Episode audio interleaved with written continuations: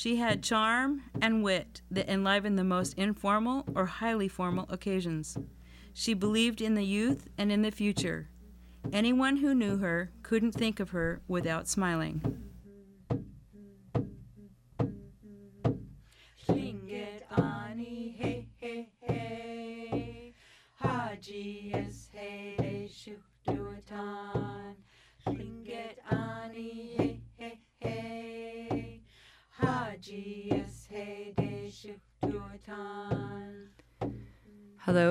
Welcome to Voices of Sikakwan.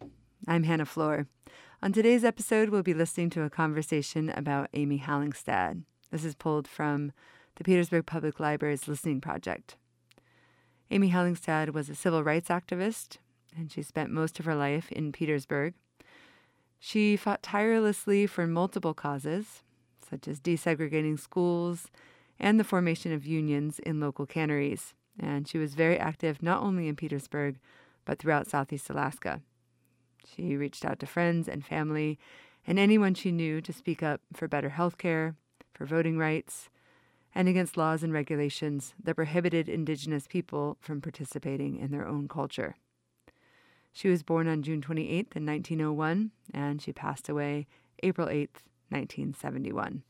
Amy was Sagwe split killer whale, and eagle.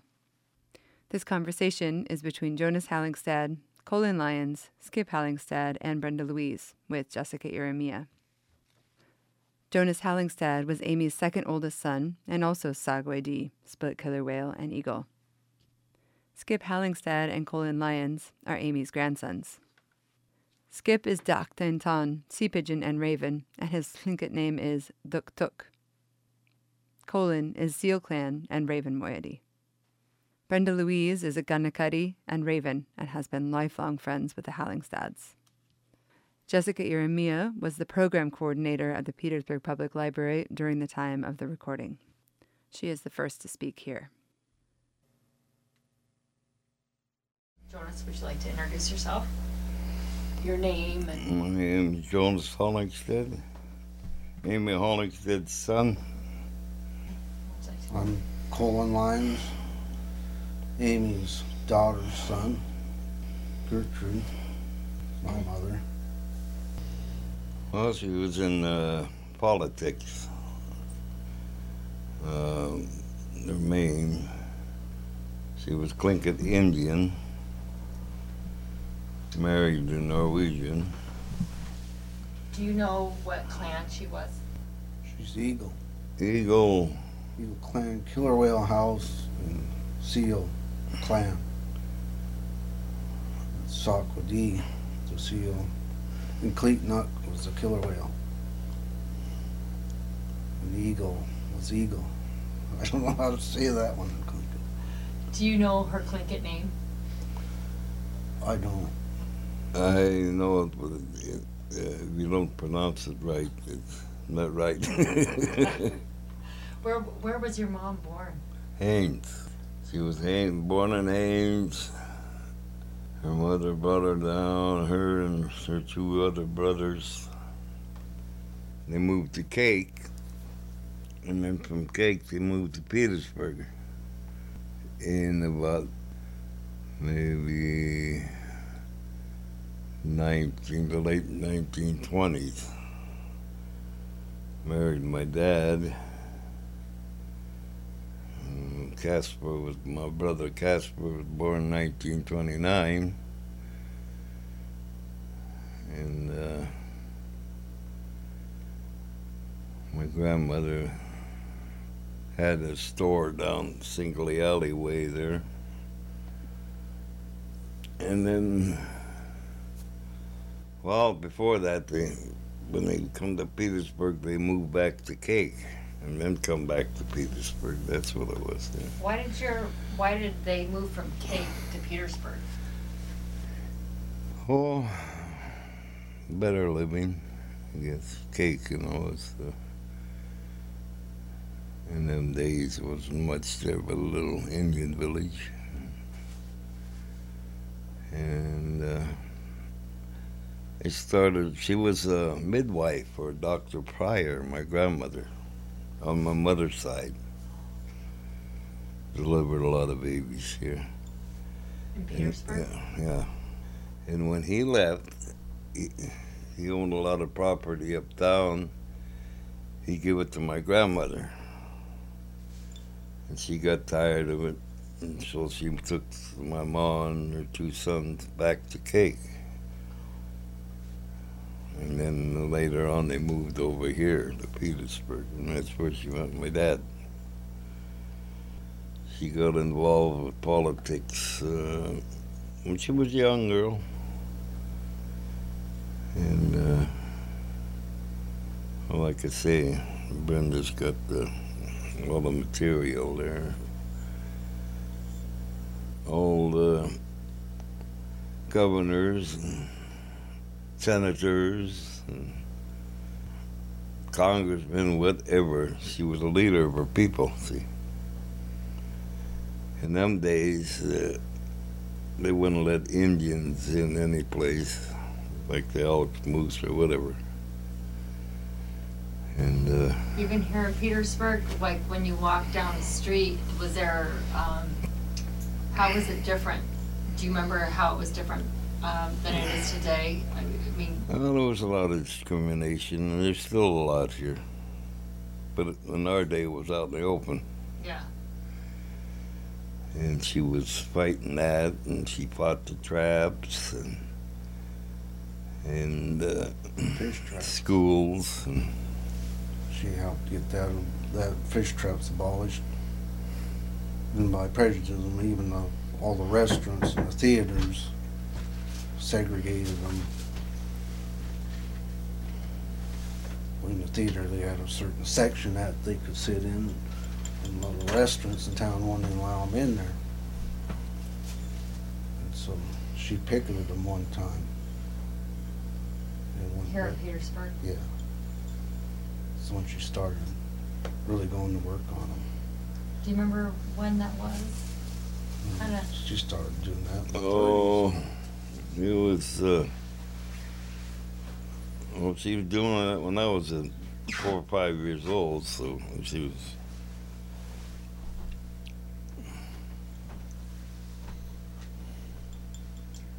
I'm not quite sure when it all started, but they had to work their way up. You know, they couldn't vote till the what was the late forties or something like that, or even longer than that. I Can't remember. It wasn't too long ago that they let the Indians vote. And they had their own school out the road here. She fought for to get them in the public school up here, and in 1929, I think they finally made it. You know how she made that happen? No, I don't. Because as a native too, you still paid school tax. So she won the right for the natives to attend the school. They're paying tax on it too. That's how she did that. So natives are paying taxes the same as every other citizen in Yeah, we our paid city, the- but some They of them weren't were, allowed go- to go some to kids school. were, some kids were going to one Yeah. school and native kids were going to another They were school. se- segregated, yeah.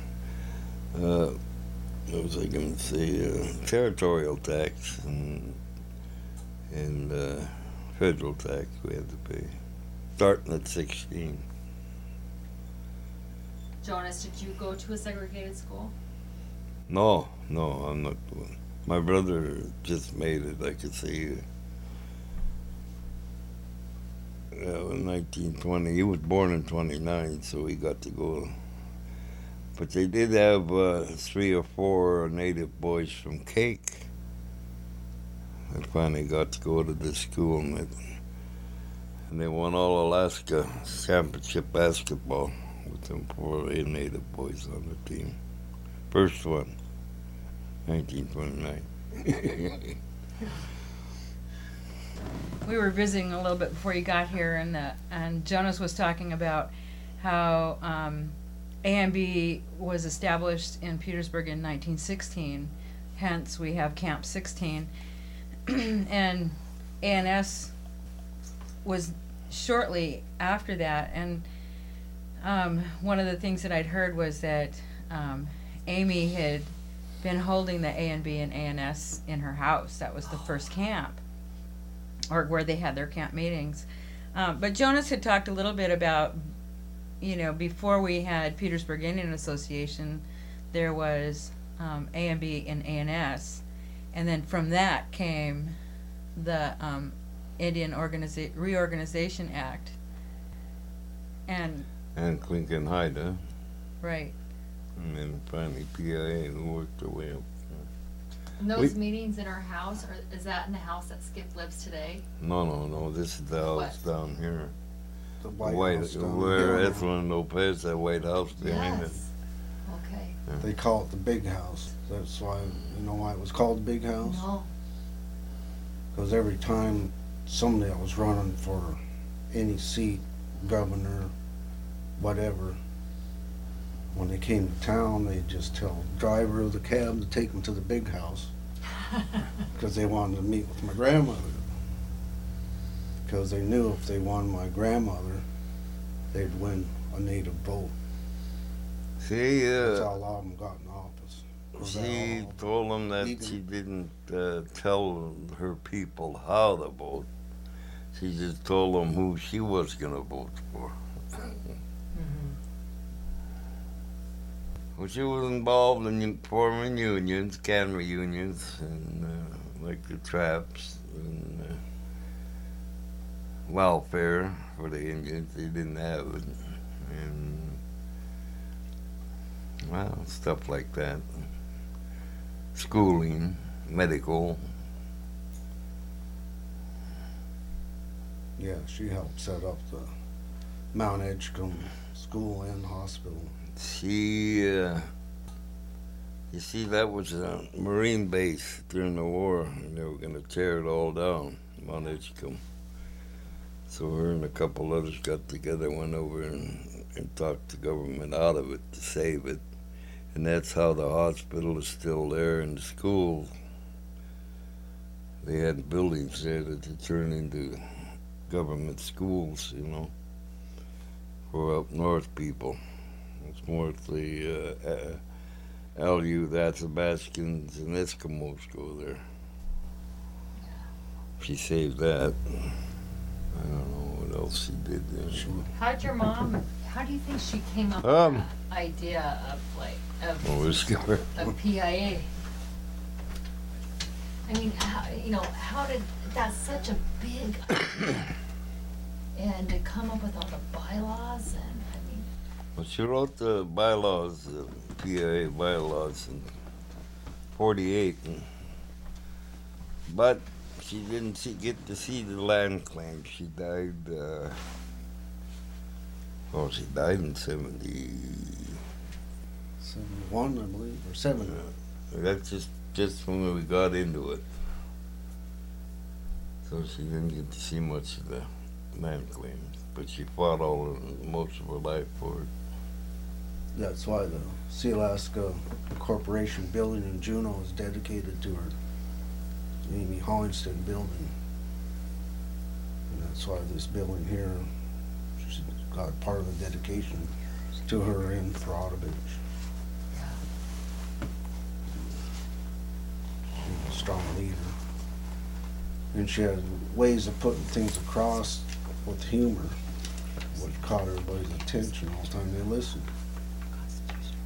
They wouldn't, uh, some of the big wheels come down one time and wanted to hold a meeting at the Elks and Moose and she wouldn't do it.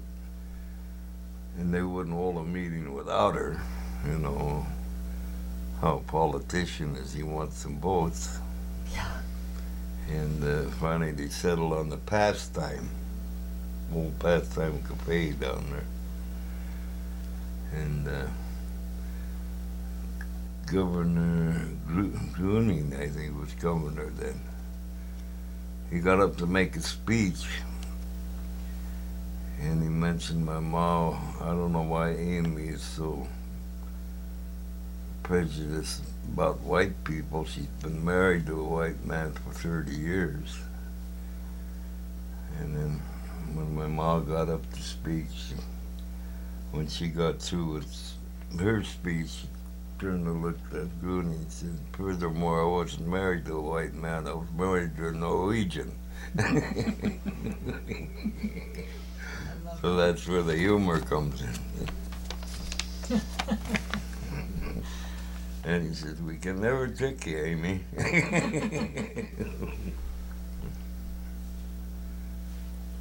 Other statements she had with them one time. They're trying to argue with her on one point, and- she said that, well, you remind me of a Texas Longhorn. And I go, well, what do you mean? She says, well, you have a point here and a point way over there. But it's all the bull you have in between I can't accept.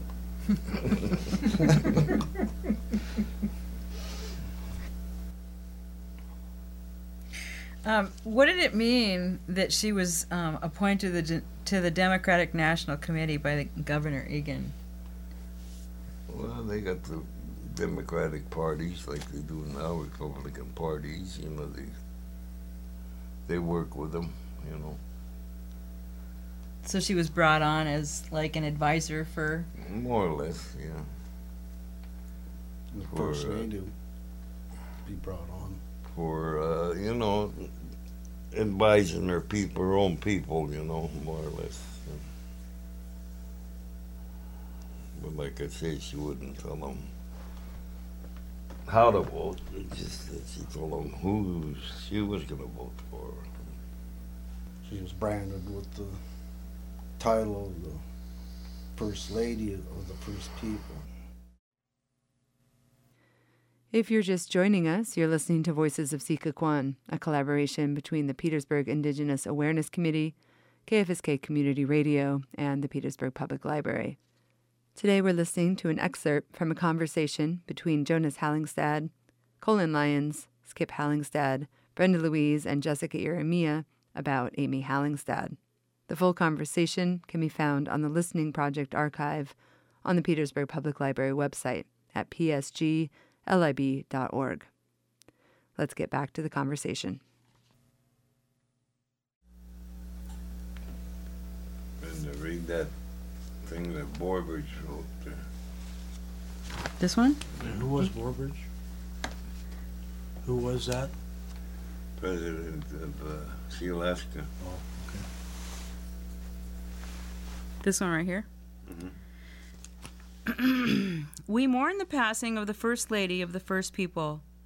She was renowned and respected by all Alaskans before she died. She was she greatly affected the advancement of her people. She actively supported the land claims many long years. I cannot begin to acknowledge my bet, my debt to her leadership and inspiration. She encouraged and inspired us, schooled us, but always in loving and without bitterness or jealousy.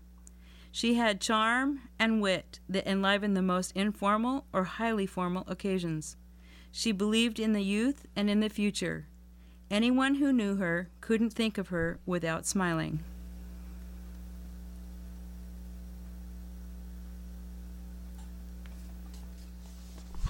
John Borbridge wrote that. Uh, and- telegram there. This was a telegram, and this is he, and he was the president of S- Sealaska. Sealaska? At the time, yeah. at the time.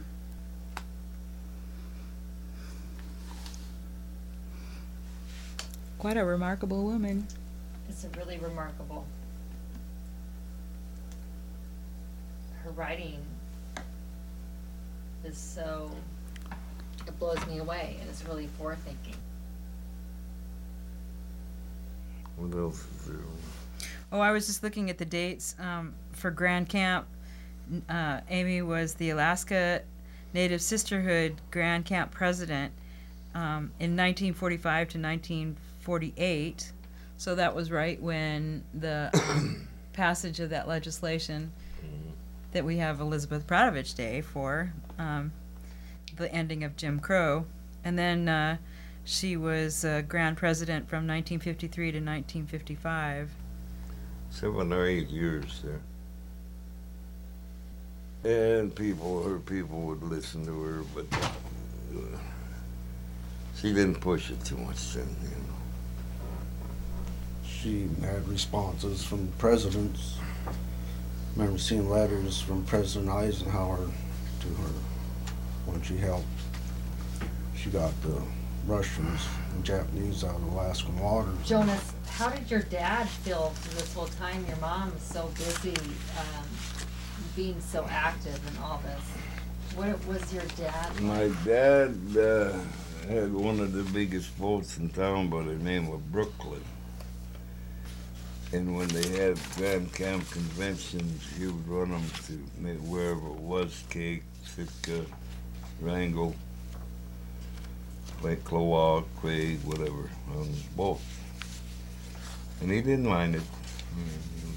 So your dad and your mom, they were kind of, real s- kind of a team, or, Oh, or just your dad? no, supported he didn't. lot? He didn't stick his beak into his stuff, you know.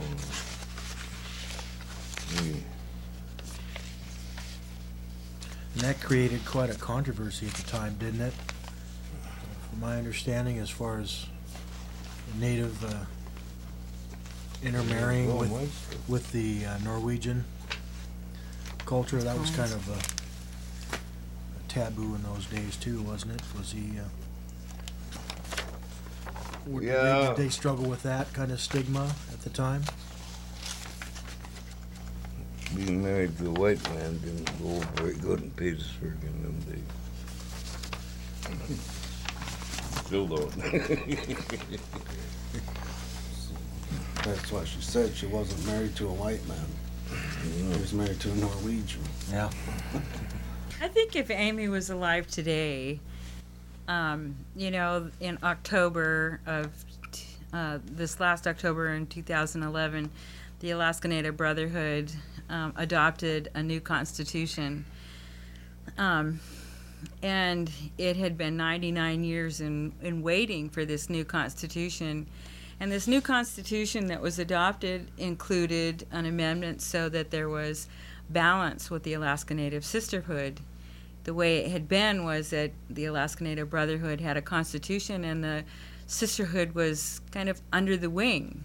Not really, even though they could not have done as much as they did without the support of the sisterhood, the brother, the aunties and the grandmothers and the and you know the women that supported them in, in getting the big work done. Um, so the new constitution now is a balanced constitution. It's the Alaska Native Brotherhood slash the Alaska Native Sisterhood, and um, and it brings much more balance to the brotherhood and the sisterhood. And I think it this constitution that was just passed is set for the next 99 years or next 100 years for the future generations to come in and operate under. And I think that um, people like Elizabeth Peratrovich and Amy Hallingstad and Gertrude Lyons, and if they had they they'd worked so hard to bring civil rights to Native people that if they saw how the Brotherhood and the Sisterhood created this document, that I think they would be very proud that we have, you know, continued to create a strong membership, a strong unity, and in a balanced way. Do you think there's something that they would be surprised about that what's happened, what's come forth today, that maybe they didn't envision happening back around the turn of the century? Well, I myself think if it wasn't for civil rights, we'd still be fighting the same way. Civil rights is what brought things up. This discrimination uh, didn't do any good. The bill they signed at 45. Not a I- bit, not a bit of good to the Indians. Like I went to school being an Indian, went through the service being an Indian, got out being an Indian, couldn't get in any place. And not that we wanted to. And uh, civil rights come in, which wasn't too long ago. But I still think we'd still be fighting Petersburg if it wasn't for civil rights. I think Amy would be surprised.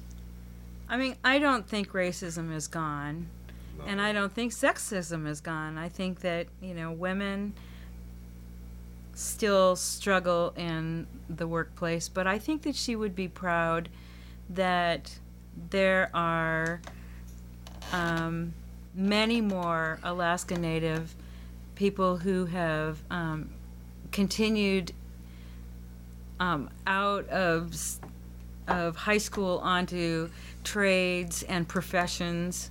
Um, I think she'd be proud of the young women that have continued on and have law degrees and are helping tribal people today, um, much like um, the founders of the Alaska Native Brotherhood did back in 1912.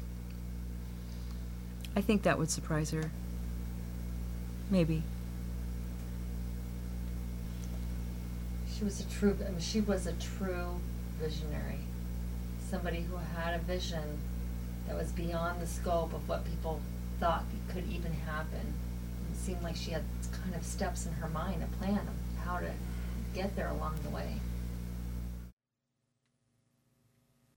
Thanks for joining us for Voices of Sika Kwan. To listen to the full conversation from which this was excerpted, you can go to the Listening Project archive on the Petersburg Public Library website at psglib.org.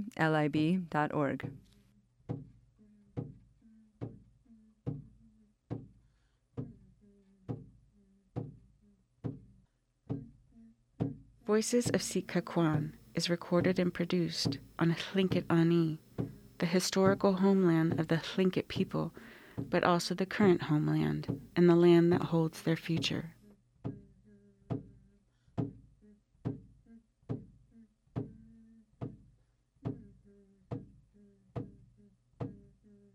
Thank you for joining us for Voices of Sitka Kwan.